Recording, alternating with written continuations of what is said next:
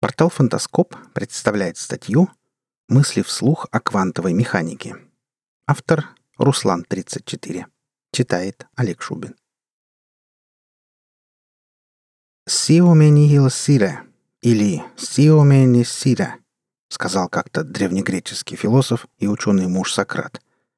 Однако редактирующий в свое время апологию Тахо Годи приписывает это высказывание другому, не менее именитому словоблуду Демокриту. Тот либо сам родил сию мудреную фразу, либо экспроприировал и апгрейдил существующую, но так или иначе, по версии Тахо Годи она звучит «Я знаю только то, что ничего не знаю, но другие не знают и этого». Не будем углубляться в спор о том, кто был первым, это к делу не относится.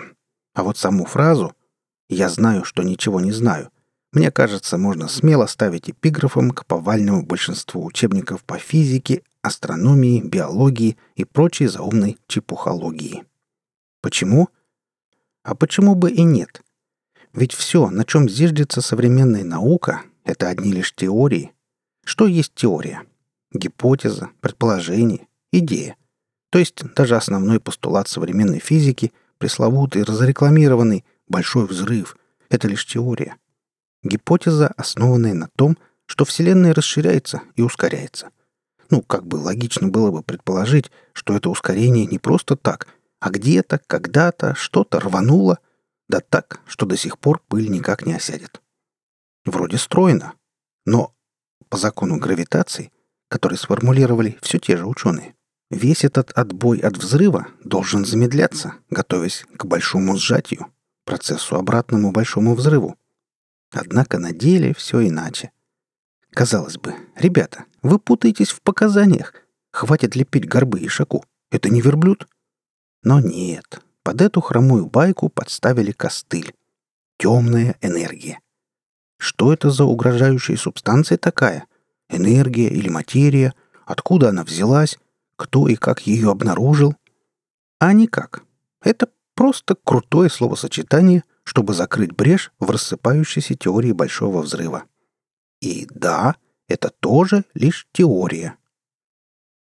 Значит, если играть по правилам науки, то любой обыватель с зачатками фантазии может наштамповать из десяток годных теорий происхождения Вселенной а под провисающие или совсем уж бредовые постулаты подставить вместо подпорок еще более сказочные утверждения. Взять тех же писателей-фантастов. Кстати, почему фантастов, а не теоретиков? Я навскидку мог бы назвать несколько гениальных произведений, где вопросы мироздания освещены автором понятнее и логичнее многих ученых мужей. Многие из них мне нравятся гораздо больше официальной версии – ведь однозначно доказать или опровергнуть, что первый, что второй вариант, мы не можем. Можно я буду считать эти романы теориями. Совсем уж сворачивает логику и заставляет искать пожарный выход квантовая физика. Почитав кое-какого материала на эту тему, я понял, что ничего не понял. Впрочем, я не одинок в этом. Никто в мире не понимает квантовую механику хотя многие физики и научились пользоваться ее законами и даже проводят интересные эксперименты. Эта ситуация напоминает мне дошкаленка, играющего в простенькую стрелялку на мощном современном компьютере. Ребенок умеет включать машину, без труда запускает ярлык игровой программы и отлично ориентируется в интерфейсе управления. Вместе с тем он абсолютно не понимает, какие процессы внутри системного блока отвечают за движение персонажа а какие помогают сохранять процесс игры на жесткий диск. Собственно, в чем суть? Абсолютно точно известно, что под взором наблюдателя электроны, фуллерены, радиоактивные частицы ведут себя как вполне материальные объекты. Но если отвернуться и прекратить наблюдать, то почему-то у материальных, хоть и маленьких фотонов, более крупных фуллеренов появляется волновая природа – а радиоактивные частицы рубидия распадаются на атомы рубидия в основном состоянии и на фотоны, замедляют свой распад. Говоря проще, получается, что данные системы понимают, что за ними наблюдают. Да ну, бред. Если я ударю по мячу и отвернусь, он ведь не обогнет волной ворота. Почему же мяч-фотон превращается в волну? никто не знает. Хотя теорий и гипотез на эту тему в мешок не соберешь.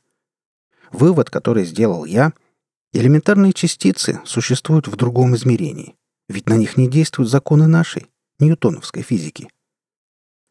Кто знает, возможно, Льюис Кэрролл со своими уменьшающими кексами, переносящими поедающего их в микромир, не такой уж и сказочник, а смелый теоретик, опередивший время. А как насчет его «расти булок»? Можно ли поручиться, что макрообъекты, объем которых мы даже не можем уложить в своей голове, не живут по законам своей собственной физики, и наша Вселенная — лишь один крошечный фотон в неведомой нам молекулярной структуре? Тогда мы не наблюдатели, а всего лишь до исчезающего малая толика частички, запускают которую... Боги?